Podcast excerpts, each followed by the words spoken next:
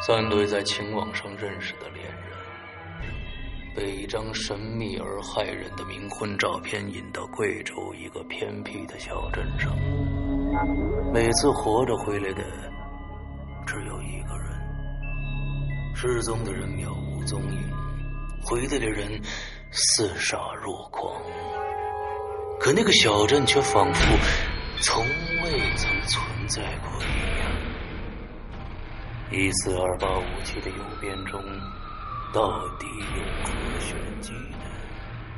推着空婴而出的老婆婆是人是鬼呢？谁在操控人的脆弱灵魂？三对恋人的命运又该何去何从？一场把人逼向灵魂死角的变态游戏。当爱情遭遇死亡，你会如何选择呢？鬼影人间携手中国恐怖第一人周德东，打造二零一六年盛夏第一缕恐怖寒流，百万级销量恐怖巨制《冥婚》。二零一六年七月十五日，鬼影人间官方淘宝店及苹果 A P P 全球上线。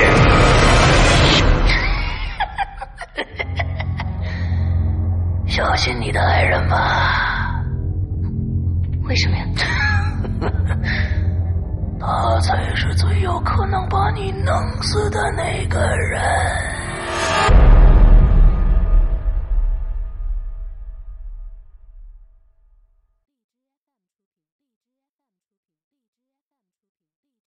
I talk a lot of shit when I'm drinking, baby. I'm known to go a little too fast.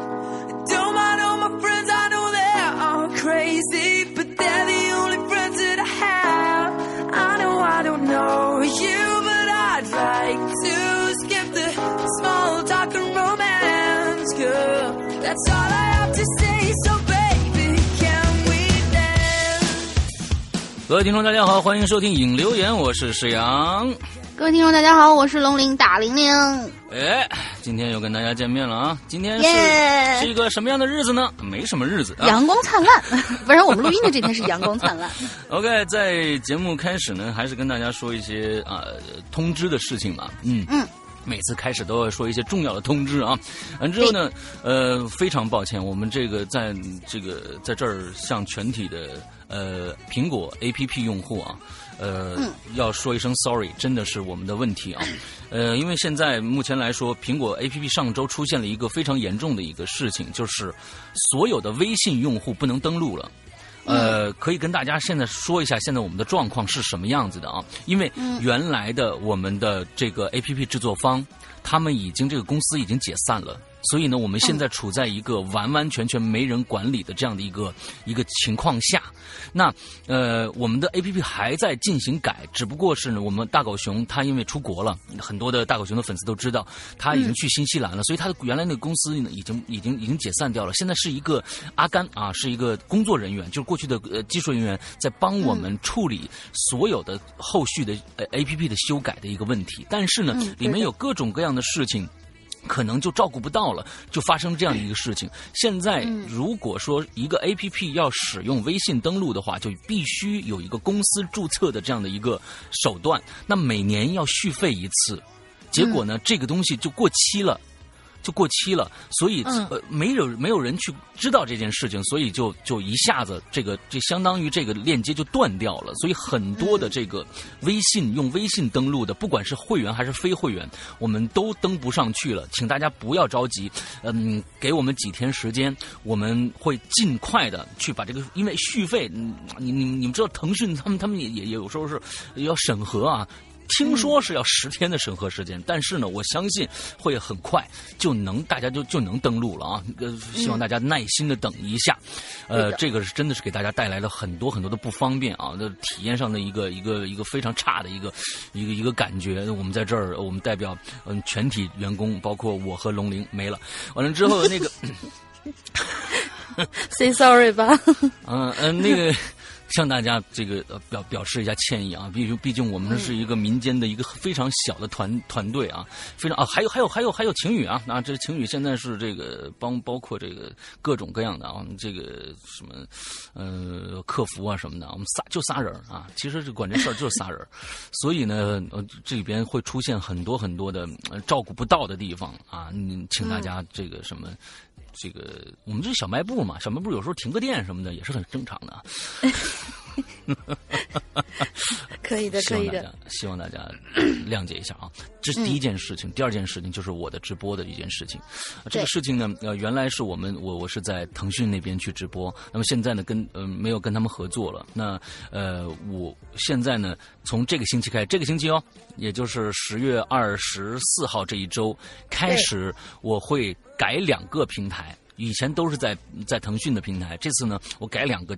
另外的平台又开始直播，而且开始一个新系列，呃，这个两个平台请大家注意一下啊，都一个是熊猫直播，可能可能看直播都知道，另外一个是一直播，一直播呢是一直播，你看一直播一直播一直播那个一直播啊，就是不停的那个意思，一直播。之后呢，嗯、这两个平台我会在这两个平台上直播，那在这两个平台还是二，每周二和每周四晚上。呃，九点钟开始直播，大家怎么找呢？就找扬言怪谈这四个字关键词就可以了。扬是我我那个飘扬的扬，表扬的扬，言呢、嗯、就是说话那个言啊。怪谈，扬言怪谈这四个字就能找到我，赶紧去关注，关注了以后，他就会给你发这个播放的这个播送的这个通知了。因为其实我在现在感觉，为什么我要把这个直播这件事情做下去？其实我感觉。直播是一个可以把有声故事往外延展的一个一个途径，为什么呢？你可以看到主播的表情，你可以看到主播的状态，这样子主播也能看到，就跟说相声一样，说笑话一样。如果下面没有听众的话，会很干。你听郭当郭德纲笑声，你把那个笑声去掉的话，你觉得很干。而在直播的时候，嗯、主播也认为底下是有观众的，这种激情啊，这种。呃，怎么激情了呢？嗯、呃，这种状态，嗯，它是不一样的。大家不要往往歪里头理解。哎, 哎，往歪里也没事儿。啊，那个，他就这个，呃，他这种状态是完全不一样的。哎，完了之后，所以请大家一定要关注呃世阳的这档节目，可能你会你会从有声的这一块来获得很多很多新鲜的一些体验。呃，这是第一点，第二点。十十月三十一号马上就到了，什么什么节日呢？万圣节。对的。呃，我们在今年的鬼节，我曾经在腾讯那边做过一次超长的直播，三个小时。而在在这两个平台，我也会在万圣节那一天做一次超长直播，大概三个小时陪大家过夜的这种，这种从九点一直到十二点，我估计今年这次应该能能能能到一点，这样的陪大家过夜是吧？啊、陪大家过夜，对的，嗯，陪大家过夜。那天正好是星期一啊，可能时间可能不太巧，但是呢，嗯、呃，就那天吧，咳咳嗯，好吧，星期一三十一号啊，晚上九点钟开始。呃，会讲一个挺长的一个故事啊、呃，反正三个多小时讲下来啊，一个完整的故事啊，跟平常的、嗯、这个播讲的没关系，是一个完整的新故事。嗯、所以呢，呃，这就是我开始想说的一些题外话啊，就是让大家去赶紧去关注一下我们的一些新动态啊。再次呃，向这个我们的 A P P 里边的微信用户说一声 sorry， 真的非常抱歉，请大家 sorry sorry， 嗯， sorry, sorry 嗯，耐心的再等两天。好吧，嗯 ，OK， 那进入我们今天的主题，来大英介绍一下今天的主题。今天的主题嘞是有点尴尬啊，因为这次的回帖量不是特别多，嗯、我估计大家是不知道怎么从着手开始写了。主题是什么呢？嗯、就是嗯，我的男神或者女神，欢迎来到三次元，嗯、让我们说说书里的那些人物的事儿。嗯，就是说，如果有机会让你喜欢的书中的情节或者人物变成真的，来到你的现实当中，嗯、面对书中的情节，你会如从如何抉择呢？嗯、你会去改变它的结局吗？嗯、或者说，你最想反转一些什么情节？嗯，打开你的脑洞，来一次头脑风暴吧。我估计是这样子的。这个命题作文其实挺难写的，呃、写的其实需要需要你去发散创作的一面。对，有很多人想写《金瓶梅》，觉得不太合适啊。是你就你一个人吧，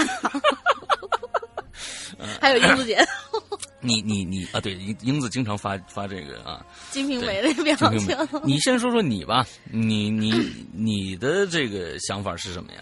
其实后面有一个鬼友他说了啊，就是说，嗯，给我们这次回帖的鬼友他说是，我猜大玲玲这次肯定要说《盗墓笔记》，其实错了，我们真没想说《盗墓笔记》。嗯，我是突然想起来一个我很小很小的时候看过的一本童话书，嗯，叫《红沙发音乐城》。红沙发音乐城，对，红沙发音乐城，它讲的是就是大概内容吧，就是一个不是郑渊洁，就是那个谁，是郑渊洁的，郑渊洁呢。哦、我小时候就 看, 看过这个，我我看看郑渊洁长大的。啊、哦，那时候可能我已经长大了，所以就不看了。嗯，好吧，嗯，他是怎么样呢？就是说，呃，这个呃，那个就是他的万年不变的男女主角，就是皮皮鲁和鲁西西，嗯、他们两个呢，有一天在家里面玩，因为他知道那个他他妈妈鲁燕儿是一个。那个医生，嗯，就是在家里面经常会备着一些什么医疗器材，结果他们那天就玩那个听诊器，嗯，玩听诊器的时候呢，就就觉得听心脏听没意思嘛，然后就听诊器就放在沙发上，嗯，结果就听见沙发里面有非常非常好听的这个音乐冒出来，嗯，结果这个他们把这沙发呢就撬开一个角，结果就看见里边有一些类似于像是，呃。估计就是拇指姑娘那么大的那种、嗯、那小人儿、嗯嗯嗯，整个是一个乐团。哦，那么说是这个音乐是闻者，嗯、也不是说闻者落泪吧，就是说闻者发呆的那种啊，就惊为天人的一种音乐。然后我就当时一直在想，嗯、这应该是多么好听的一种音乐！如果这、嗯、这种音乐家存在于现在的世界上，哦，那那那是不是别人就不可以不用混了呢？然后就是说，反正。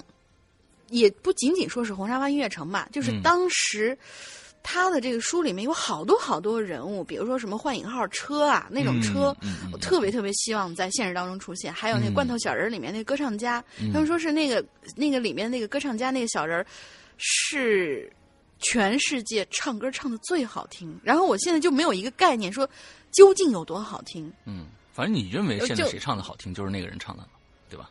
就是，啊，反正就是，难道是特别特别希望。嗯、好，我们下一个话题。嗯，好吧。嗯，就是有有这样一个，就是童来自于童年美好回忆的一个这么一个， okay. 不是阴不是阴影啊，就是伴随、啊，就特别特别希望那里边的情节或者说是故事。就现在你揭开你的沙发，嗯、能看到这个这个这个乐团，对吧？我今天看我的沙发，能看见我们家耗子在里面偷吃我东西，是真的。OK， 嗯，那山哥有什么？嗯，其实我近别说《金瓶梅》啊，求求你了。啊，近十年啊，我我看的书里边，唯一一个让我去认真的思考的书是，其实是《三体》。哎，我觉得啊、呃，其实是《三体》，我觉得这是真的是刚才用大玲那个惊为天人啊、嗯，这个书的脑洞实在太大了。嗯、所以呢，我就我就在想，如果说一个啊故事里面的情节变成真的话，那如果真的，我现在想想想做一个假设，就是说，如果真的四百年以后，嗯，大家人类社会已经知道，呃。四百年以后啊，三体星球要打过来了，那到底现在是一个什么样的状况？嗯，我觉得可能现在以现在社会上面的一个一个状态说，我是其实是持悲观态度的。这里面，因为他他在书里面也也也说了两两两种两种人，一种是积极的啊，一种是悲观的。嗯嗯，我总觉得现在就是事不关己高高挂起，这一代人，这一个 generation， 你觉得会？我天哪啊，四百年四代以后跟我关有个屁关系啊！完了之后，我觉得可能就该过该该过自己的过自己的。我我特别想去去感觉一下，就是说，这个如果真的发生了。四百年以后、嗯、有这样的一个，如果它提前发生呢？四十年以后就发生了。啊、呃，它、呃、不会，它不会提前，它不会提前，已经算好了。对，就是四百年以后。啊，完了之后，那个大家会是一个什么样的状况？这个社会将会往一个什么样的方向发展？说不定这是四百年里面地球上面最安静、最啊、呃、和平的四百年。我认为可能会是这个样子的，嗯、所以可能我觉得，到要是我的话，我会我会好好享受这个时代。我觉得可能这是时代对于我们这一代人来说带来的最大的福音。可能外星人来来打咱们了，可能是最大的福音，咱们也别打了。啊，我我可能是这样想。另外一个，这是这是一个猜想。另外一个猜想，呃，我不知道现在有很多人在听这个逻辑思维，对吧？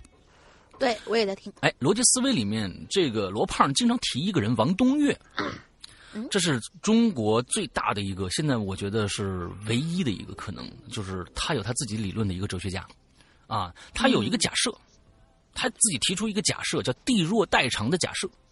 嗯，这个地弱代偿的假设，它不是按照地球原理来做的，它是按照宇宙原理来做的。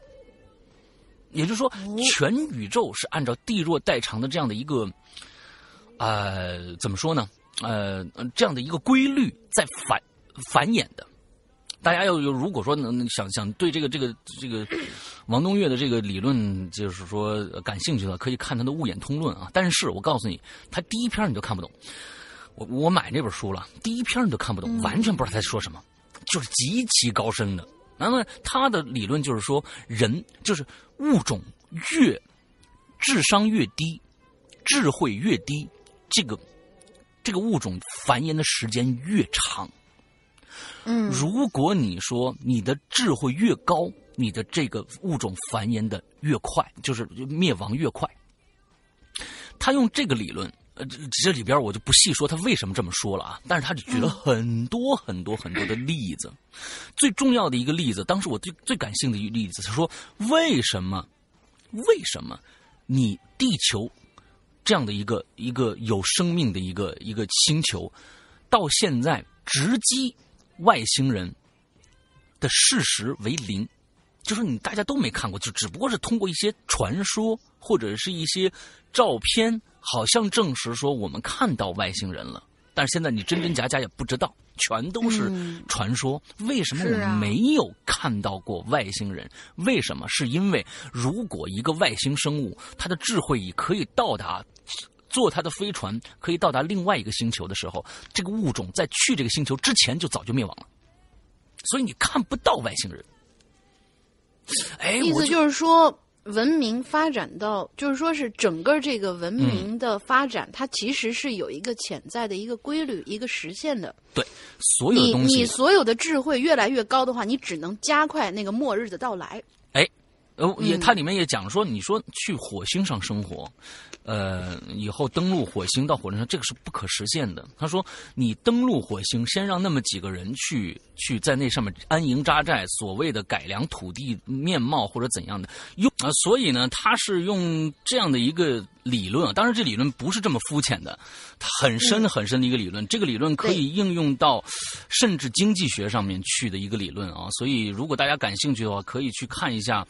呃，我在这儿也推荐，就是在这个逻辑思维里边，大这个罗胖经常说的这个混沌研习社。嗯，大家可以去下一下混沌研习社的这个呃 A P P， 它里边呢提供了很多的呃文章啊，关于一些最新思维的，我觉得这个看起来呃对于大家来说是非常非常有用的一些东西。这这就安利一下混混沌研习社，因为我我是混沌研习社的会员。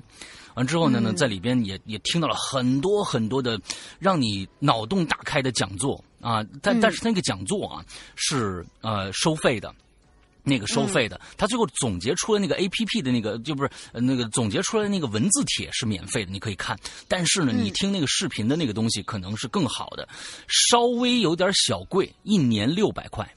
你呃会会员费，但是真的非常非常的牛逼，嗯、你听起来就会觉得我操，还有这还能这么说呢，哎，就特别让你能能能打开你的视野，所以我就是这这个这个推推推荐一下混沌研习社，大家可以去看一下。嗯，好，那我、嗯、我我也说这个要比的那个，我这插一句啊，嗯、这个要比大家去看那个最近炒得很火那个《特修斯之船》啊、那个那个书要有用的多，有意思多，因为那个《特修斯之船》它其实就是一个。一个形式上的一个，就就给你一个概念，嗯、玩一个形式，嗯、特别有意思。这个书， S, 呃，对他他他那个书的感觉做的很有意思，就是最、嗯、对于我们这些做书的人来说，嗯、他那书的感觉做的特别有意思。但其实呢，内容他他他其实跟我们的结界、啊嗯、有点类似，嗯、你都当一玩具书就能看。嗯、真正你想了解一个比较。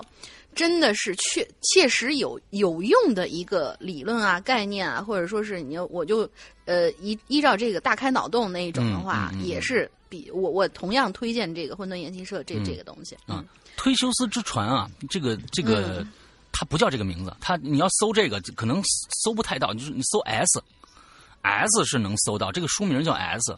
完了之后呢、嗯，我有两套。我我我有两套，还有中文版一套是吗？原版一套，台版一套。啊、哦！因为在两年前这本书就出了，一定是天威给带来的啊、呃！没有，我从我从那个、啊、我从呃淘宝上买的代购的，嗯，代购的一个一个繁体中文版，那个呃，但是繁体中文版和英文，就是这本书它的噱头非常的足。它的噱头非常的足，它就跟一个游戏一样，它并不像是说说你能在里面获得多少东西。而台版和英文版做的唯一的不同是，你知道是什么吗？是味道。嗯，这个英文版那本书你打开以后，有一股强烈的旧书的味道出来。你是说感官上面的还是视觉上面的？味觉上面的。它直接就有一股味道，哦就是就是、感官味觉嘛，对，味觉感官上面的，对对对对对，味觉上面一下子有一股味道出来，但是台版做不到，因为这个这个可能成本太高了。但是台版、嗯、肯定啊，台版我相信我我我咱们国内的版本我没买过啊，国内时候应该是今年刚刚上的对吧？对，今年刚刚上的，我我没买这本书，因为我可能可能我估计。呃，国呃国内这个版本可能还做不到那么精细，我不知道，没没买过。但是我这这这个书有两套，但是英文版那套真的连味道都做进去了，所以因为是个很老的一本书，上面写满了各种密密麻麻的笔记，嗯、这样的手写的密码、嗯，你感觉好像真的是用笔写上去的，其实它是印刷上去的。在这个这个上面有有有很多的，呃，有有趣的东西。所以如果大家觉得想做一个游戏，跟这个这个作者做一个游戏的话，去探。探究当年到底发生了什么事情的话，我觉得这个还是很好的一个选择。当然，确实是没什么，呃，你看完你看这个书很累，因为你你你你先得把小说通读一遍，你知道它是讲什么，完再看旁边这些另外一条主线、嗯，一个主线是小说主线，另外一条主线是这俩人的对话的主线。完了之后还有很多零七八碎二十四四件还是二十六件，它配的那些什么里面还有地图仪啊，什么便签纸，还有一张餐巾纸，这张餐巾纸是真餐巾纸哦，上面写满。满了各种各样的字儿，什么这个那的，哎，我觉得是是是形式是非常非常牛逼的，嗯嗯嗯对 ，OK， 那个那咱们今天来看看看大家写的这个，刚才我们俩看了一下啊，这个确实是呃留言的人不多，那这个我们前几个是关于这次主题的，到后来可能就跟这个主题没关系了，到时候我跟大家说一下。对对对对，嗯、这次呃辛苦晴雨同学给我们提供了这么一个冷餐主题。对对对对，冷餐主题、啊。冷餐主题。好，下一次我们俩那天在讨论这个，哎，真是选题这件事情简直是太那什么。啊、大家现在有什么脑洞，有什么想讨论的，你们热衷于讨论的话题，嗯，赶紧给我们写上来，我们有可能下一次做的就是你所。提出来的那一个话题，哎，那个话题长久征集中。我估计呢，你下一次写一个，这次不是说是书中那些人物，你的情节你都变成真的了吗？你下次直接写，如果《金瓶梅》的来到了现实，你愿意当哪个人物？我估计哗，这样。那我们整个整个一期打脏标就对了、哎。男的全部是西门庆，女的全部是潘金莲。谁说的？还有那个那个武松是吧？不是，还有还有没？武大，你说的那是《水浒传》，我们说的是《金瓶梅》，不一样啊！女的要么就是李瓶儿，要不就是那个春梅什么之类的。啊，对对对，对吧？你看，你看，我一看就是我没读过《金瓶梅》啊！你这这个这这个把……哎，咱们进行下一个话题。好，来来来来，你第一个第一个来啊！嗯。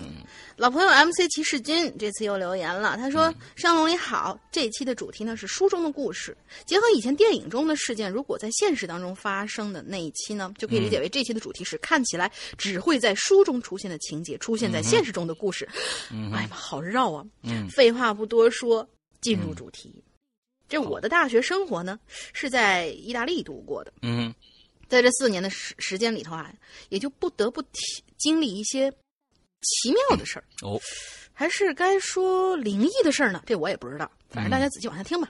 嗯，我呢所在的那座城市附近呢、啊、有座山，四季常青啊。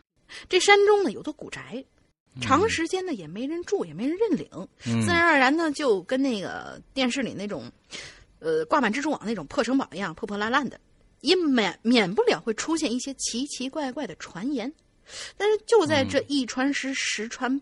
十传百的，渐渐呢，这个宅子它就变成一鬼宅了。嗯，甚至还有专门的节目组啊，去去这房子里头内部拍摄，可能就跟咱们的那个什么八十一号那那感觉一样啊。嗯，可惜却什么都没拍到。嗯，说了半天，你的意思就是让我陪你去那古宅里看看呗？嗯，我呢就手肘支着桌子，漫不经心的一边看着书，一边对着对面这个金金黄色长发的男人说：“嗯，这男人呐，他叫 Rance，、嗯、是我大学时代的好朋友之一。嗯，就是就喜欢那些有的没的那些鬼怪呀、啊、八卦啊什么的。嗯，这点倒是和我那另外一个朋友杨。”呃，前几期提到那朋友一样、嗯、有几分相似，嗯，也正是我跟他交朋友的理由之一。嗯，四，据说这这这是那个那个那个那个谁说的是吧？东北人是吗？啊，对，啊、就这金发男人，金发男人，金发男人，哎，对，他也说会说一些英文，可能呢，这个谁，对 ，Rance， 他他是这个这个，他可能跟、呃、我是我发错了，应该是 Lance Lancelot 那个 Lance、嗯、Lance 啊、嗯，他可能跟骑士军呢、嗯、是好朋友，所以学了一些中文。但是骑士军呢是东北人，嗯、所以他就学了一口东北话。四，据说大四那个打篮球超厉害的猛男呐，也去探过险了。听他们班人说吧，他到现在还心有余悸呢。Lance 兴奋地挥舞着手臂，想尽办法让我感觉这古宅呀、啊，其实还挺刺激的。嗯，咱们去看看呗。嗯，啊，行行行行行，我就说了，我去就得了呗。不过你答应我啊，去了不能拍照，不能乱摸任何东西。我就合起了我的书，认真地跟他说：“收到，那咱下周六晚上去呗。”他一边大叫着，一边急匆匆地就冲出了图书馆，惹来了其他读书者的不满。我看着他那离去的背影，就总觉得这事儿估计到时候是吧？大家懂了。嗯，这时间很快呢，就到了星期六了。我呢就慢慢的走到了校园门口， Lance 已经在那等候多时了。我就上前跟他闲聊几句，两个人就出发去了那座山。这一路上，他跟我讲了好多好多那个古宅的往事，诉说他以前的主人，预言他未来的归宿。不知不觉的，我们就已经走到了那个古宅的大门口。嗯，这栋楼吧，其实它看起来并不算很大，只有三层高，那房顶上还有个阁楼，勉强算是个三层半吧。嗯、大门虚掩着，仿佛在迎接着我们这些不速之客。我看了他一眼，这家伙比我想象的呀还要兴奋。嗯，他那蓝色的眼睛就跟发了光似的，一边大叫一边催促我：“赶紧进进进进进去！”哎呀，我无奈呀、啊，只好就跟着他的后面进了这栋阴森森的房子。嗯，这进门之后呢，我们就能看到这房子的大厅，看上去挺破旧的，但是却非常的豪华。光是装饰用的灯就觉得，哇塞，超值钱的。我们俩仔细打量这大厅，感觉没什么太大的异常。嗯，我就扭头跟他说：“我说也许就是传言呗。”可是兰斯他根本没听见我说话，他眼神直勾勾的盯着大门，这让我感觉有点不对了。然后就马上转身去看那扇虚掩的大门。嗯，我觉得他已经关上了。我怎么会这样呢？我喃喃自语：“这这不科学呀、啊！”咱们出不去了。兰斯的嘴里此时只蹦出了这么一句话：“你你你滚！别开玩笑，肯定风吹的，咱肯定还能出去。”说着，我就走到大门跟前，尝试打开它。可是，不管我怎么拉、怎么推，这块巨大的木头它就是一动不动。这时候我心里就有点受不了了，我抄起地上的一个凳子就往窗户扔出去，啪的一声，凳子就弹了回来。而那玻璃却纹丝儿不动。这个时候我再看向兰斯，他的脸已经有点发白了。我我就只能安慰他，我说放放放放放放心，咱咱肯定能出去啊。总之呢，咱先到处走走，这房子也不大，说不定呢就会有另外一个出口，对吧？说着我就拉着他走到楼梯。这二楼和三楼的门锁也是门窗也是紧锁的，怎么都打不开。自然呢，我们也没有找到任何的线索，而到最后，只有在四层，也就是那个三层半那半个的阁楼，我跟 Lance 打开了阁楼的门，又找到了梯子，爬到了阁楼里头，就希望能这个狭小的空间里能找到什么大门的钥匙啊之类的。那阁楼其实挺小的，除了一张桌子呢，就只有一个窗。我就试着摇了摇那窗户，打不开。我就回头看看兰斯，这家伙已经很久很久没说话了。我就慢慢走到他跟前，还想再说点什么，可是还没等我开口，他就一脚把我踹飞到那扇窗子跟前。我大喊一声：“兰斯，你他妈疯了！你踢我干嘛呀？”可是当我看向他的脸的时候，却发现他根本就没有理会我，甚至他都没看我。这时候我才发现，他不知道什么时候把他那金色的长头发放下来，披在脸跟前，特别像那电电影里头那那那鬼，通过他头发还能看见他两只眼睛，那蓝的发绿的眼睛在那不停地转，顺时针一圈，逆时针一圈，然后他就朝我走过来，顺手拿起了桌上早已燃尽的蜡烛架子。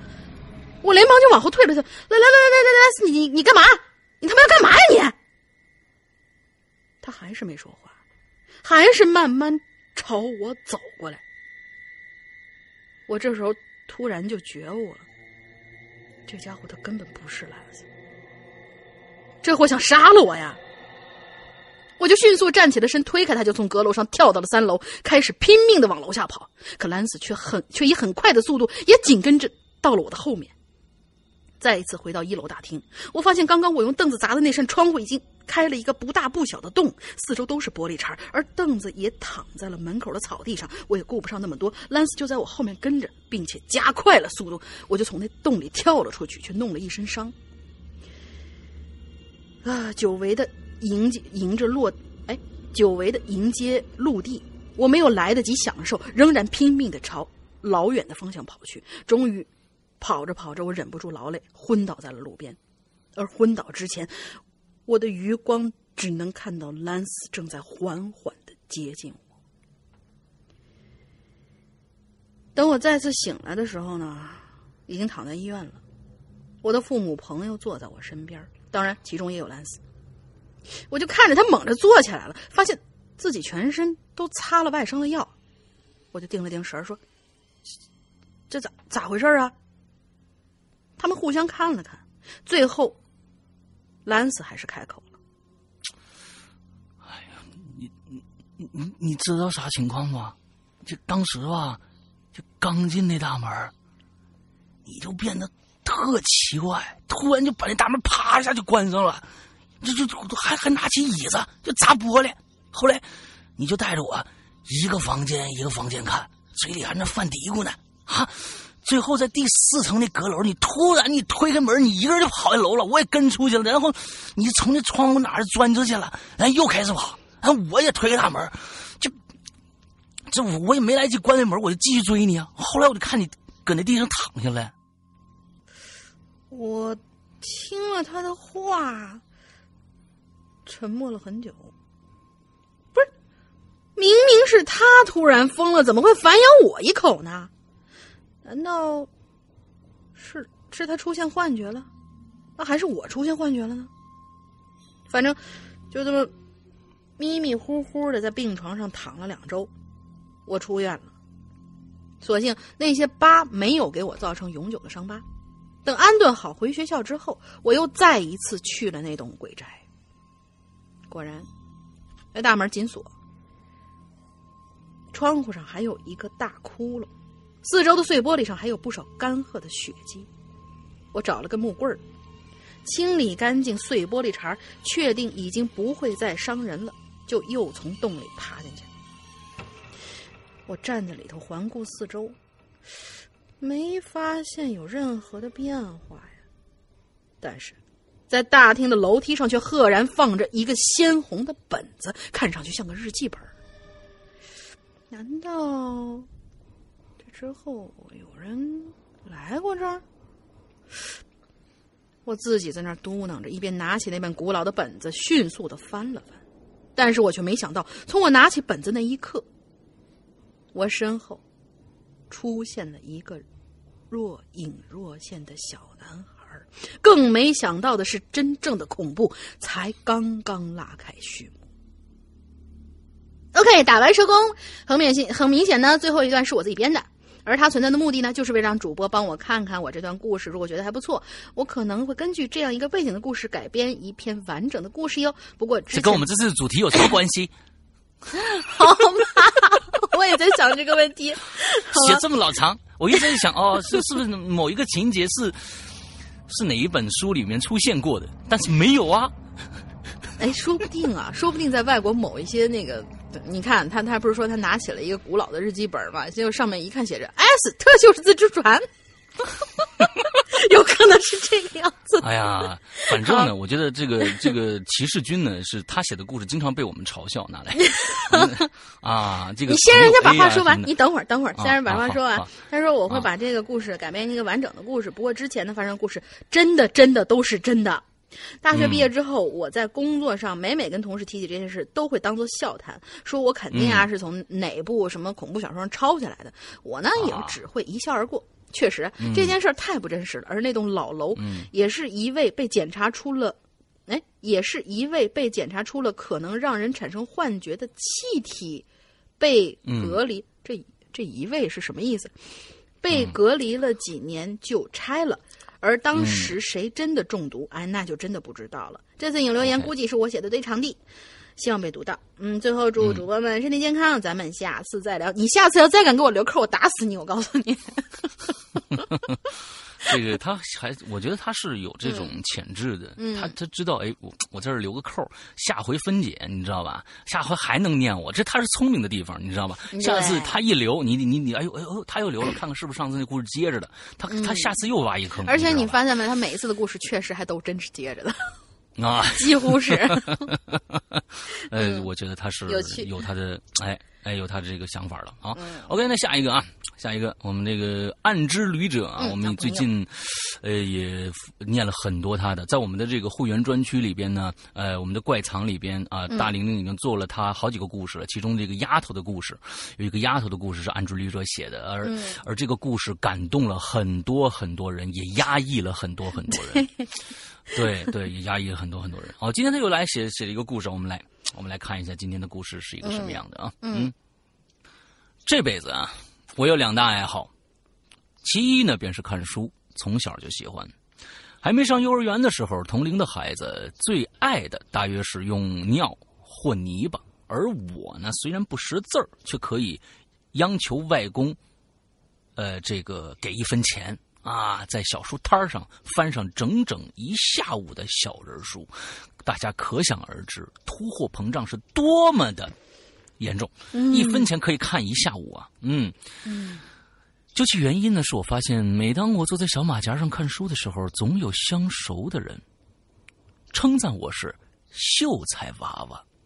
哎，这么小就爱看书啊！嗯、虽然不知道为何秀才，但会开心的发现，阳光下的外公的脸会立刻洋溢起自豪的微笑。同时呢，小小的我也明白，晚上啊，我必将有一个蛋糕可吃。哎，那这个看书到底是为了蛋糕，还是为了称赞呢？还是为了真的看书呢？哎，好吧，嗯，那个买包饼干都要票的年代，蛋糕的香甜至今记得。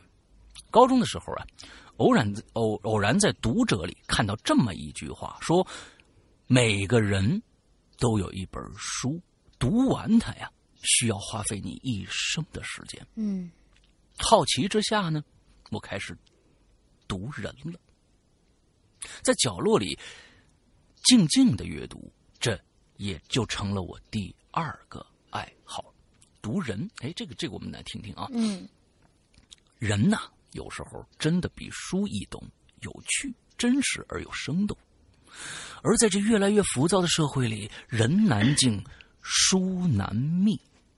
读书呢，越来越难，呃，读呃读书越来越难，读书人也越来啊，这少了一个逗号。嗯，读书呢越来越难，读书人呢也越来越少。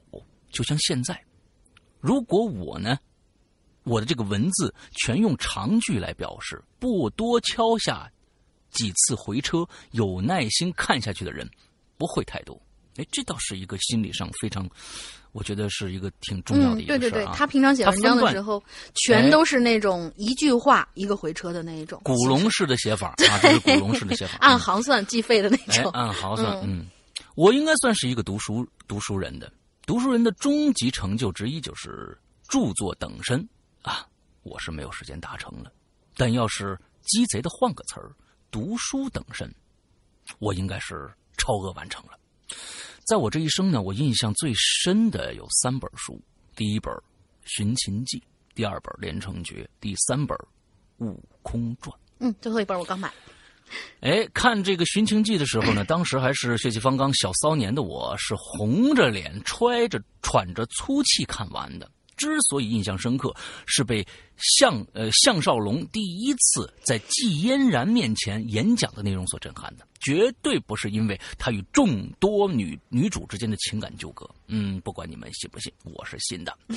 悟悟空传啊，是一场在我脑子里的风暴，这里是不能说的。原因是什么？看过的人应该是心知肚明。前几年呢，这个腾讯啊，根据它还改编了网游《战斗神》啊，《斗战神》啊，兴致斗战神兴致勃勃去体验，为精美的 C G 动画和高还原剧情而倾倒，然而又因为层出不穷的坑钱手段而放弃。不禁感叹，最牛的还是戴这个红围巾的企鹅。嗯嗯，所以呢，今天我只能跟大家说说《连城诀》了。嗯。哎，《连城诀》高三那年，我在被窝里用手电看完了《连城诀》。时至今日，此时对于这本书，脑子里的人物唯有丁点、丁点狱中啊，嗨啊嗨，这个又是那什么，唯有丁点逗号，丁点狱中探望窗前菊花的一幕，和那句他为我而死，现下我也要为他而死。我心里很快活，别说我中毒无药可救了，就是医治的好，我也不治。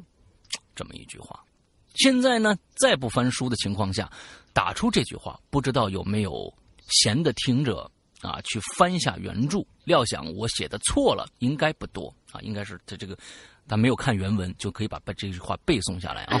嗯，至于主角叫什么来着，想了很久还是没能想起来。这是一本在我看来配角光芒胜过主角的书，在林之福的眼里，他是对自己有大用的奸恶之徒，女儿也是不守孝道的不孝之女。在觊觎绝世武功的江湖侠客里，他是怀揣着可笑的知识产权的拒不分享狗（括号）。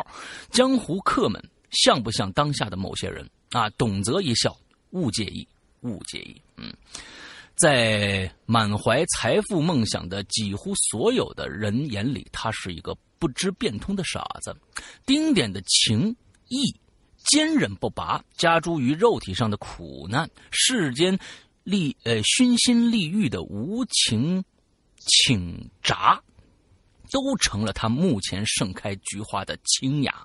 这部书太另类了，以至于我得感谢某总局没让那群所谓的翻拍名导染指这部我心中的经典。嗯，真恶击真恶击碎了伪善，生存面前道德败得落花流水。多年后的我经历了太多的事儿，读懂了好多的人，才明白丁点心中真正的平和与豁达，也明白了血刀老祖肆意猖狂的笑中是有泪的。好与坏，善与恶，真的要那么重要吗？面对这期的问题，如果丁点来到我的世界，我想我会告诉他，我敬他，也羡慕他，也曾和他一样，在心中遥望着一个魂牵梦绕的女子。这是丫头吗？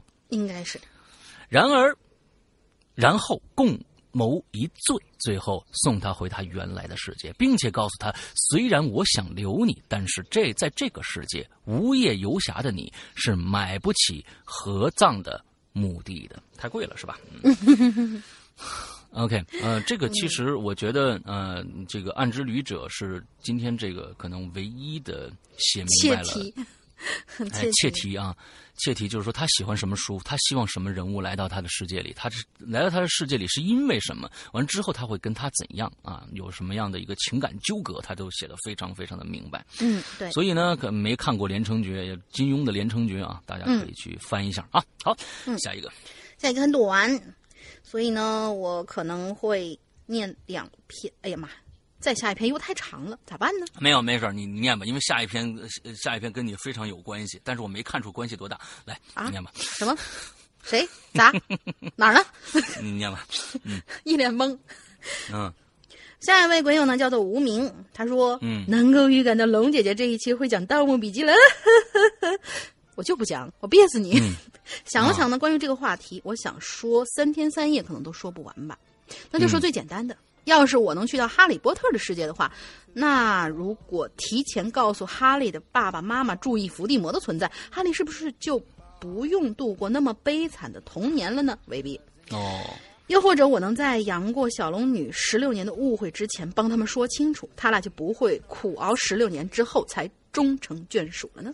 感觉自己好像最后还是不希望这样的结局。故事的精彩在于它让你心疼主角的遭遇，但你却不得不说，嗯、如果没有这些残酷的遭遇，这个故事说不定就不吸引你了。有时候吧，残酷是一种成长的体现。没错，如果说在我们的节目里面我不黑龙鳞，你们还会爱龙鳞吗？是心疼我是吗？好的吧，好的吧。哎呦我的天哪，忽然转到这儿也是也是也是够了。你你真是也是够了。嗯、但是我觉得他这个他这个很短，但是、嗯、很说明问题。哎，嗯，对。好吧，下一个啊，好吧，哎、我知道，我是说这个跟你跟你有关系嘛，对吧？我知道关系在哪儿的。嗯、他说：“嗯、这这这位鬼友，你这叫表白吗？嗯、是表白吗？”嗯、这个对对对，是表白了。要、嗯、把你的生辰八字提供给我啊！这个鬼友明明白白的这个名字写的，呃、那个他的名字就叫做龙鳞，我爱你，字儿还打错了。哎，哎啊，山哥，龙鳞姐你好，我是那、嗯、那天送你嘴唇的李大逗逼。就直播的时候，估计啊，给给给给你啪啪啪啪啪了好半天。我呢啊，对呀，我是从《鬼影人间》开始，《鬼影人间》的第一季开始听的。每次听到山哥的声音，觉得咦，背后发凉啊。好了，好，在这停一下。嗯，这里面哪哪一点突出了你爱龙鳞，还是你把我当成龙鳞了？我怎么知道？这个很逗啊，这个很逗。这位鬼友可攻可受，啊、龙鳞我爱你、嗯、啊！对，这跟跟龙鳞没有关系、嗯、啊！你看，再次黑一下，很乐呵哈，再次黑一下啊！嗯，所以你是想让我来去说这个故事，然后体现你的一种优越感？没有啊，因为因为龙鳞我爱你，这是写的是你你给你写的呀，对吧？但是里面好像就没看着你的你的存在呀，我就我替你捏一把汗，你知道吧？所以这是一个高级黑。嗯、哎，对，这是一个高级黑，好的吧？好，好，是我派去的。这位朋友，我记住你了，你下次记得改名啊。嗯啊，好，接着来啊。嗯，嗯好了，《西游记》剧情大反转，他觉得这个东西很有意思。原来《西游记》还可以这么看，哎、把《西游记》倒过来看，其实是这个样子。他这应该是一个摘、嗯、摘摘录的一一篇，不过我们听一听，嗯、还是蛮有意思的。如来派师徒四人呢去。八部如来啊，如来、嗯、如来派师徒四人与八部天龙小白龙去东土大唐去传教，怀着纯真的理想，他们上路了。怎么感觉特别像那个日和这个场景？嗯嗯、在一路上打了各种妖怪，打来打去，发现他们都是有各种后台的，无论怎么作恶都不受惩罚。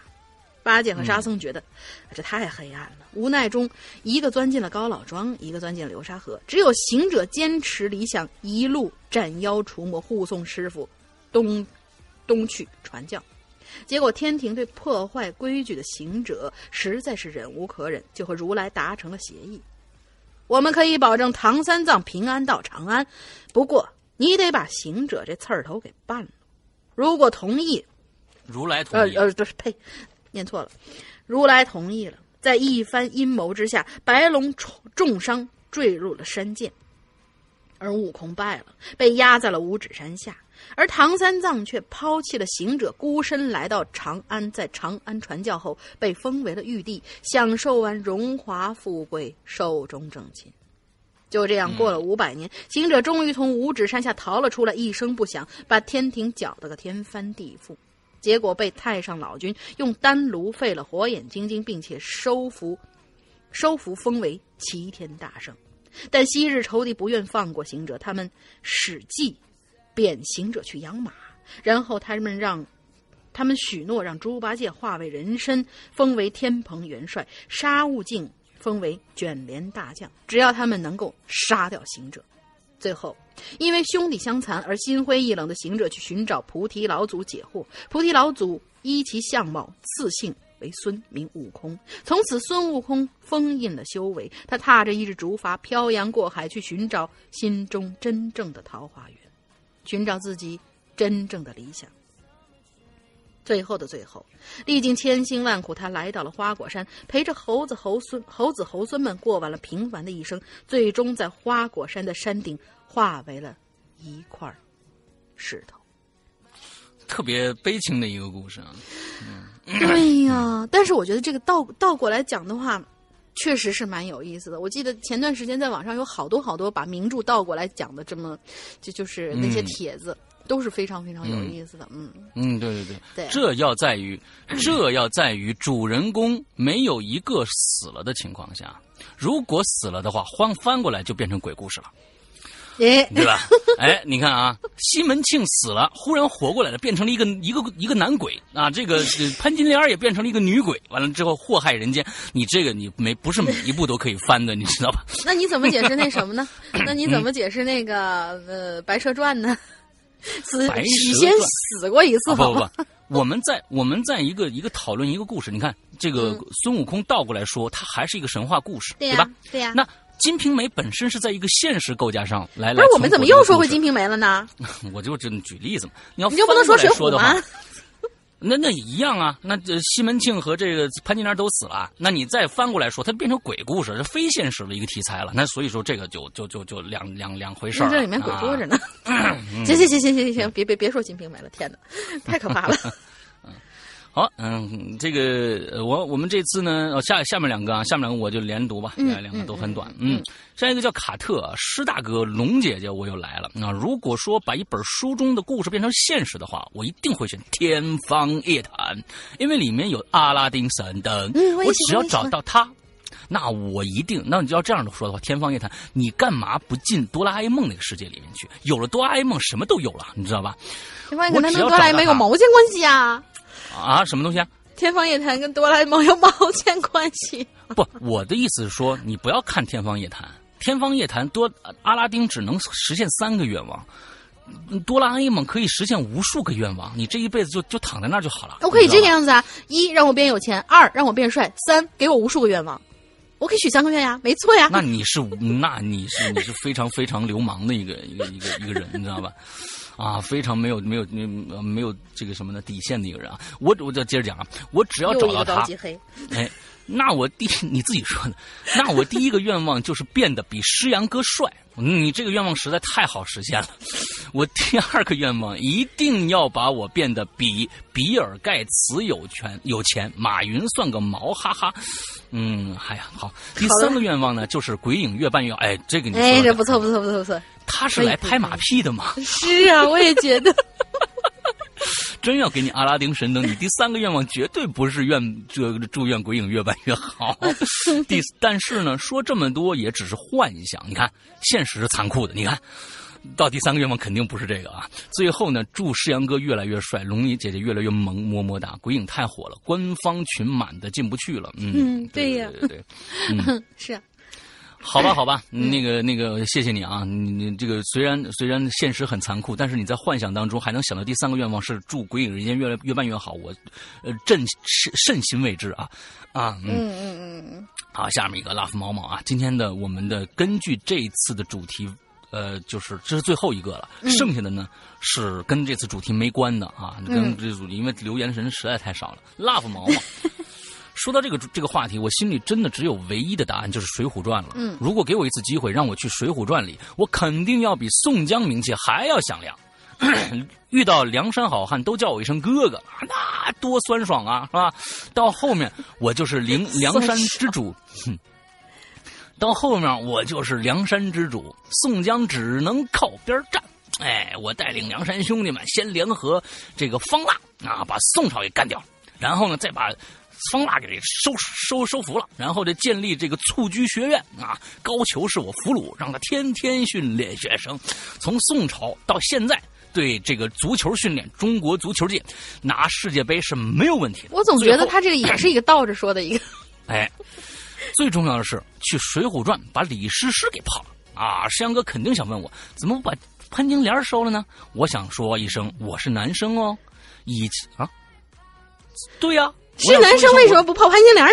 对呀、啊，你都收服李师师，怎么不把潘金莲收呢？我想说我是男生哦，什么意思？我没明白，没明白，你是没没明白，你是没看懂那个那个《水浒传》吗？哦，他是不是、哦、他是不是理解为李师师西门庆是女的？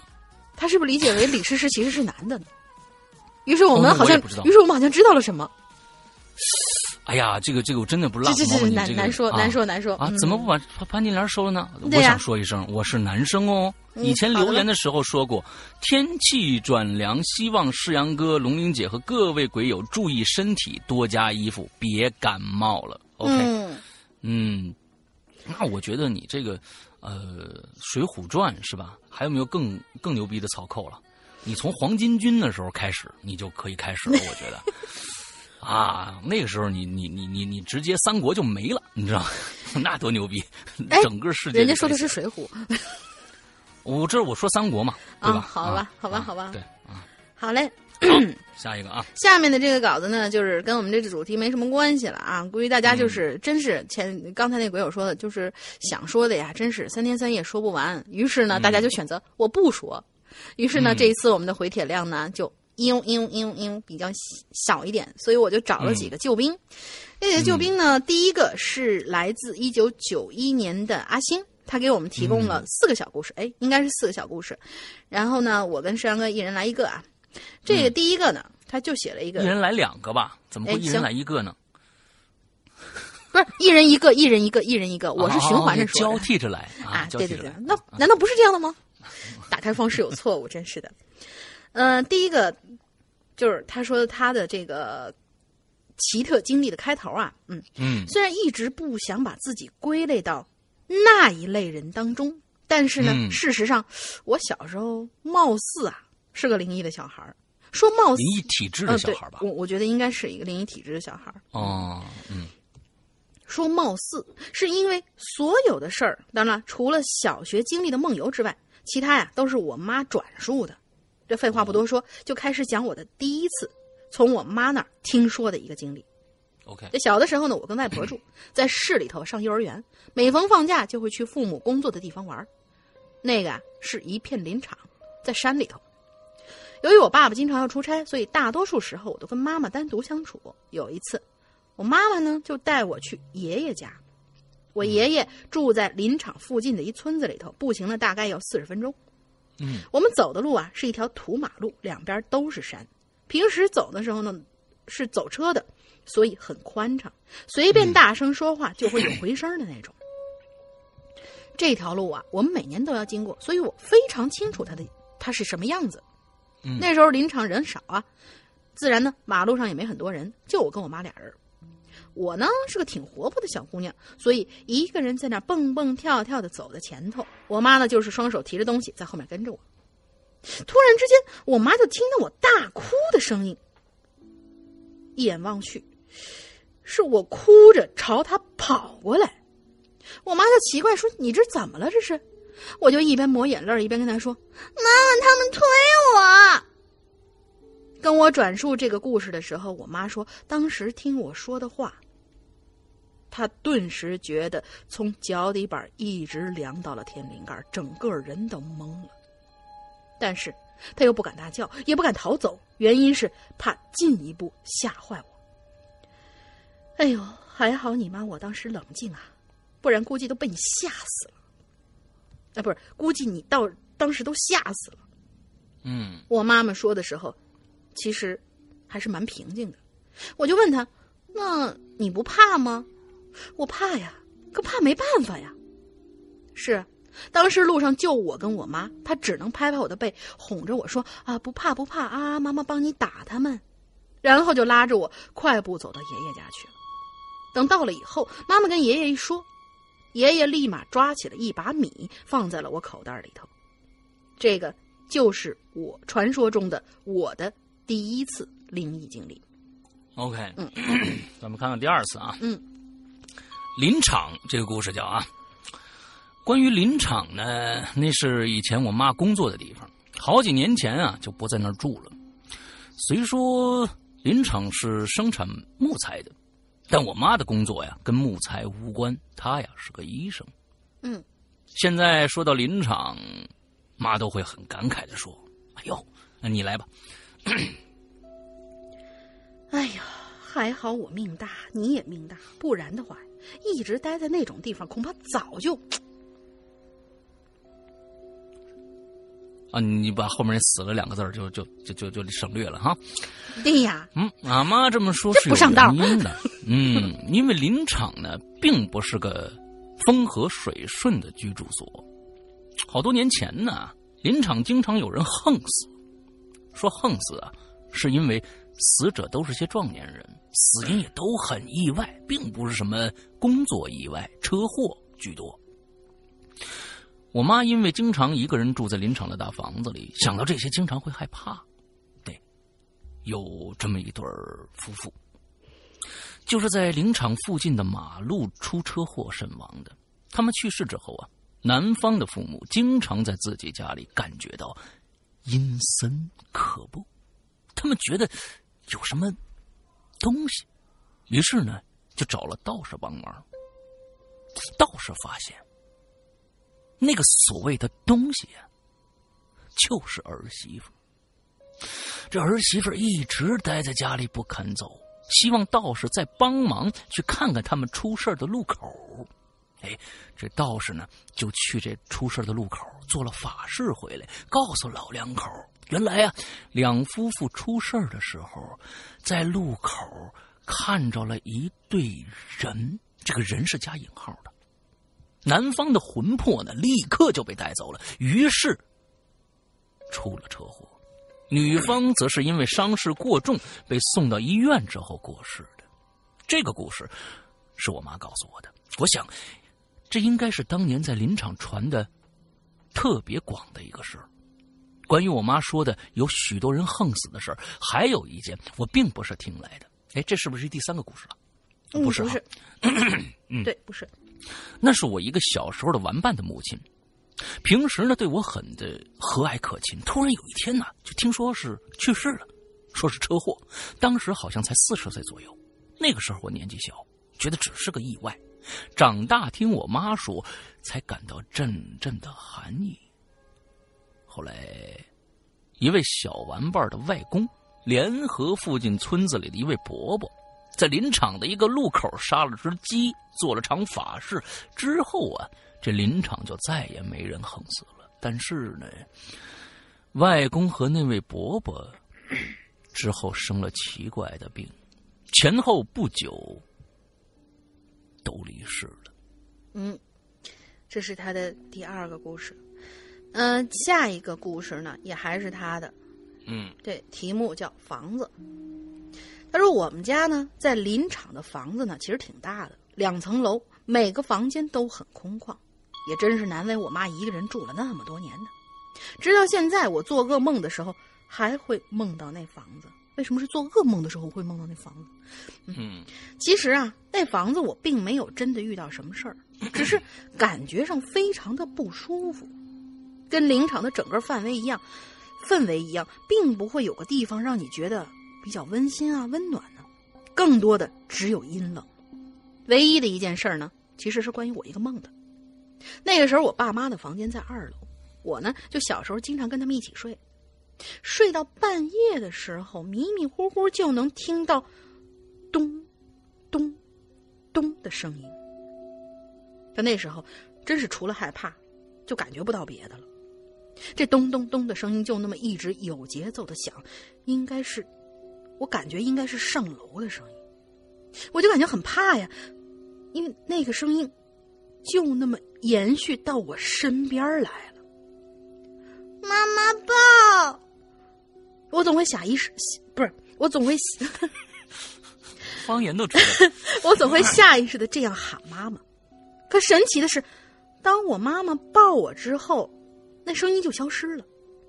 这个梦只要是我睡在二楼就一定会发生，所以咚咚咚的声音一直就是我的一个童年的心理阴影。 OK， 嗯，咚咚咚的声音、啊嗯、好，接下来最后一个故事叫体质。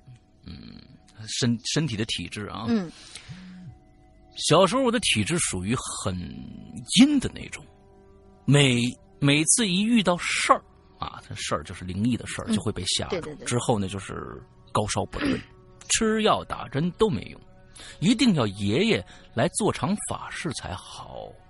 好在那个时候因为太小了，只依稀记得片段，并不记得遇到过的那些事儿。有这么一次，连续几天高烧四十多度，家家里人一直担心我撑不过去了，后来呢又是找爷爷来才看好的。后来啊，应该是五年级左右，我开始梦游了。嗯，跟在电视里看到的不一样。我梦游有两种形式，一种呢是突然因为感受到特别悲伤的情绪，突然醒来大哭，啊，自己控制不了。但这种情绪呢，我现在都还记得，特别的悲伤，是现实生活中没有感受过的那种悲伤。那另一种啊，就是起来走路了，意识片段式的清醒，没有触觉，身体完全不受控制。有一次，我走出门了，完全不记得自己是怎么开的门，只记得当我清醒的时候，已经在敲别人家的门了，边敲门边喊：“外婆，外婆！”没有人开门，之后意识就断了。第二天，听我外婆说才知道，昨天她在洗澡，我就梦游去了楼上，敲别人家门。还好那家跟我们家关系好，没把我揍一顿什么的。这个病啊，持续了很长时间，导致后来呢，我半夜上厕所，外婆都要特别警惕的问我：“醒醒啊，你这干嘛去啊？”真是辛苦辛苦外婆了。好了。写成故事好像事情都变得特别简单，不过也挺好的，这样看来我的经历并不多，挺开心的。 嗯， 嗯，这就是他的这个小来自一九九一年的阿星、嗯嗯、我在想来自一九九一年的阿星应该是不是他在说的是周星驰。哎，嗯，因为一九九一年那个时候我哎，我记得他头像确实是一个周星驰，好像是吗？啊，好像是的。啊、呃，那一九九一年的啊，周星驰那个时候大红大紫的时候，嗯、出过那一年出了很多的电电影啊、哦。嗯嗯，好，接下来我们今天最后一个马来朋友灵异背包客，我觉得这这篇文章其其实特别适合让诗阳哥来读，因为那个灵异背包客的他那个口音特别特别像诗阳哥所模仿的那种台湾人是吧？嗯，不是，就是那种。造大家都造是那个，就是说着闽南口音的那种。我本身是台湾编辑的啦，我们上班时间和别的行业上班时间一点都不一样啦，有时候需要工作到很晚啦。这期间呢，我也遇到不少的这个诡异事件。所以你真的要读是吗？没有，我就我就来模仿两句，来你来。嗯，好吧，好吧，嗯、那我就接着他这往下说。嗯、我就把我啊呸，算了，我还是正常读吧。啊。我就把我在报社遇到的这些诡异事件交给女神吧。哎，那、啊、女神就是我、啊嗯、女神经啊，女神经啊。嗯嗯，我先说报社的一些灵异传闻吧。我们那报社啊，它前身是芭蕉园的一部分。在建这家报社的时候呢，发生过一些奇怪的事儿，有好几棵芭蕉树是砍不断的，然后负责把树连根拔起的工友们呢、啊，都不得了善终。但是因为年代久远了，我无法得知所谓的不得善终到底是个什么样的情况。嗯，但我在这家报社上班的头一年呢，基本上呢都没遇见什么事儿，只是呢时常能听到同事们说什么厕所跟跟校对部的会自动锁门呢、啊。呃，其实那个锁，其实啊，那个锁得从里头扣，哎，扣上锁头才能锁上。但是因为我是编辑部上班嘛，所以我没有刻意去那两个地方查证。直到第二年的时候，我还记得，当天呢是就开始出事儿了，应该是当天呢是星期四凌晨三点半，当时的我已经睡着了，突然间就接到了社长的一个电话，说是发生了大火灾事件，记者们都不接电话，就我一个人接了，问我能否暂代记者把这火灾的新闻处理好。我呢肯定不好拒绝，就被迫把这活给拿下来了。我一个人回到空旷空旷无比的报社，打开了锁，走进了编辑室，打开报社的邮箱，把照片和一些即时讯息给整理了一下，大概做了一个小时之后做好了，正要把板丢去给报社的，这什么字儿 serve serve server, server 就是那个就是丢丢报社、哦、就是打字那些就是哎好白呀、啊啊、嗯嗯嗯。正在这个时候，我隐约的看见这打字部跟校对间之间那门上好像有个人，什么就穿着白衣长发背对着我的那种，但是有点模糊。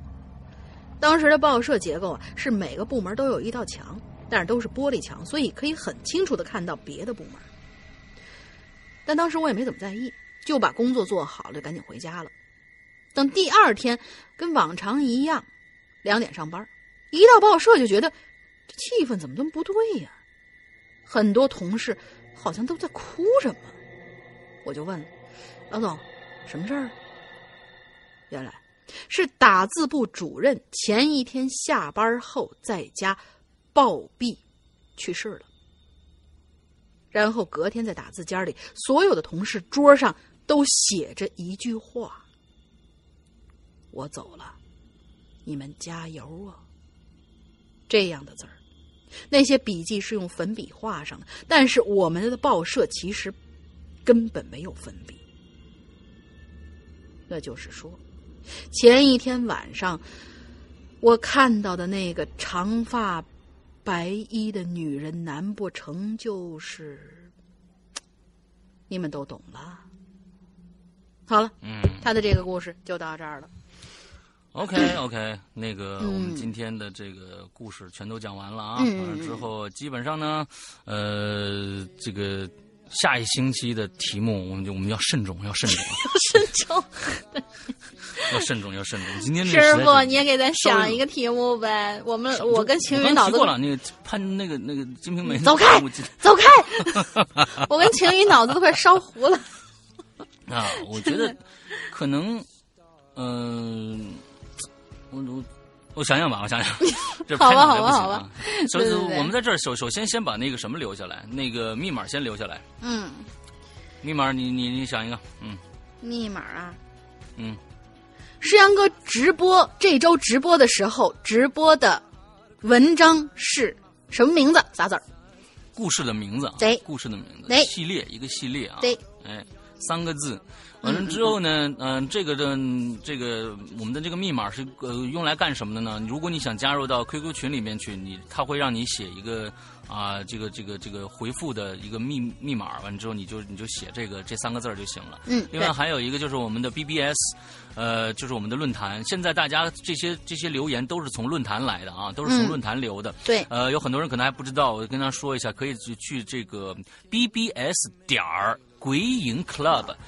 那、呃、鬼影鬼影就是全拼啊，鬼影全拼完了 club c l u b club 俱乐部点 net 对啊，鬼影 club 鬼影呃 b b s 点鬼影 club 点 net 上面去注册一个会注注册一个成员，就也是用这个呃密码来注册啊。嗯，完了之后呢，呃上去以后可以看到各种的这个板块，其中就有影留言，你也可以把你的故事分享给我们。嗯，对对对、呃、，OK， 嗯，包括你有一些什么好的、嗯、我们的影留言可以写的题目的建议，嗯、我们有一个置顶帖、嗯，上面有一个长期征集影留言题目的一个帖子，嗯、你也可以。可以在下面跟帖， okay. 嗯嗯嗯嗯，完了之后还有一个就是啊、呃，我们呃 ，A P P 的事儿啊 ，A P P 的事儿。那么近来如果有新用户要加的话，就千万不要用这个微信去注册了。呃，嗯、我们提供四种注册方法，一个是邮箱注册，呃，另外一个是微博注册、微信注册和 Q Q 注册，嗯、剩下这几个注册方法都可以用，除了微信呢，现在暂时不能用，可能过呃就是过两天就可以恢复正常使用了，请大家再等两天。微信的用户啊，嗯，完之后呢，嗯、呃，最近我们的我们的超值的会员会员制正在集中更新各种各样的故事，嗯、呃，那么现在你来呃购买的话，还可以听到第七季的最新的内容，嗯，也我们的一个故事已经更新完了，是大玲玲的这个纸人，嗯、这个纸人可跟我们以前那个纸人是不一样的，对，不一样的，呃，很多人都在问这个问题，完全不一样的四集，对，啊、呃，四集故事是一个四集故事，不是我以前说的那个单集的故事啊，嗯，嗯、呃，除了我们现在在更新，你这个星期大家就可以听到两集我的我的第七季的两个两个故事叫《奇案》。嗯的两其中的两集，下个星期再更新两集，最后一这个故事一共是五集。嗯，那么所以你现在去购买，还能听到这些故事，包括我们在更新的这个呃这个这个这个这个老千第一部老千，马上就要更新完了，你现在赶紧去去加的话，你还能听到这两个故事啊，还能听到这两个故事。所以我们其实嗯。呃大家老在问会员制到底是一个什么样的概念，其实我们的还是购买的概念，并不是租赁的概念。有很多人说、嗯、我能不能就进了会员是不是我们就啊以前的故事全都能听到了，不是的，真的不是的，就是说你还是购买当年的故事，就是你从你购买开始的这个时间段开始，这一年之内鬼影发布的所有上架故事啊，这是你购买到的，你以后你这一年以后你不听了，这些故事一直是留在里边的，不会消失的，你是相当于你购买下来了。完之后呢，还有一个，在我们的会员专辑里面有五大板块，这些五大板块是不在其他任何一个平台更新的东西，是不在任何其他平台更新，全部是专供会员独享的。而且我们基本上是每日日更新，不包括，呃，就是说。呃一周一到周日是日日更新的，所以我们的内容非常非常的丰富。这跟可能你加入的其他的、嗯、我们现在哎，呃，其他的我们的 podcast 的其他的会员制可能真的不太一样，因为其他会员制绝对做不到日日更新这样的一个一个级别，啊、呃，里面有很多的会员独享的内容。没错，我和龙鳞的专区呀、啊，还有一些秘闻啊、怪藏啊，大家听听、嗯、听到这些名称可能就知道大概是一个什么意思了啊。完了、嗯、之后，嗯，就是。差不多就是这样子，所以希望更多人加入到我们的会员专区来吧。而且我们会在我们的这个直播节目，就是在一直播和呃熊猫直播，那、呃、熊熊猫直播这两个平台，从周二开始，每周二、周四两个晚上的九点开始直播。呃，我的《扬言怪谈》的时候，我们还会呃时不时的送半个月的会员体验版。半个月的会员体验版，嗯、我们是用抽奖的方式来选出这样的一个人的。如果你想来体验一下，可以来加入我们的会员会员这个这个我们的直播节目，我们会基本每次可能都会抽出一个人来来做这样的体验吧。嗯，对呀，对呀、啊，对呀、啊。好，那大概我们的节目就到这儿，差不多要结束了。那这一周祝大家幸福、开心、那个快乐啥的一大堆，好吧？反正都是好话。嗯好像都是好话，各种啊，嗯，这个生日快乐什么的了啊，拜拜。嗯，那就这样，拜拜拜拜拜拜。然后过年好，过年好，嗯，拜拜拜拜拜拜拜拜拜拜拜。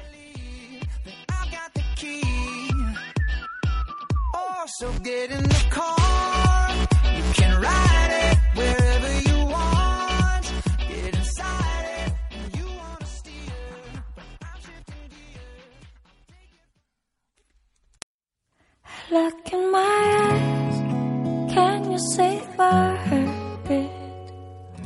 Swelling everywhere I go. Look in my eyes, I will be next to you. You let me be on the line. Hello， 亲爱的鬼友们，欢迎收听每周一歌，我是青雨。北方这边终于是供暖了，要不然日子真的不是特别好过。现在天气降温特别特别的厉害，出门的时候都要穿那种带毛毛的衣服了。所以说呢，还是挺羡慕在南方的鬼友们。现在比如说广东啊、三亚那边还是啊，夏天一样，但是北方已经不行了。我觉得进入十一月可能就会下雪了。嗯，那今天给大家播放的这首歌曲来自于性感水母，她翻唱了这首《往事只能回味》，接下来一起来听吧。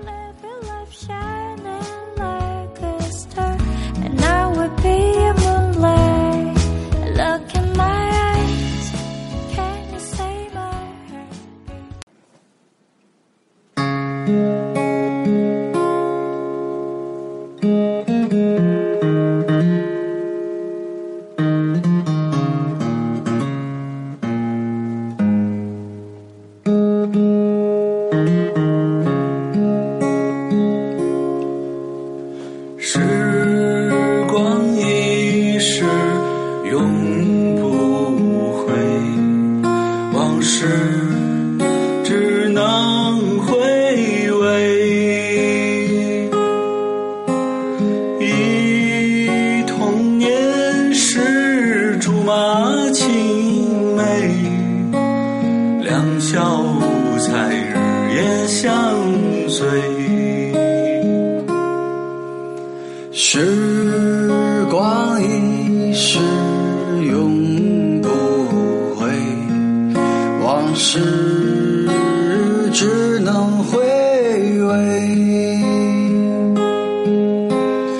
忆童年时竹马青梅，两小无猜日月相随。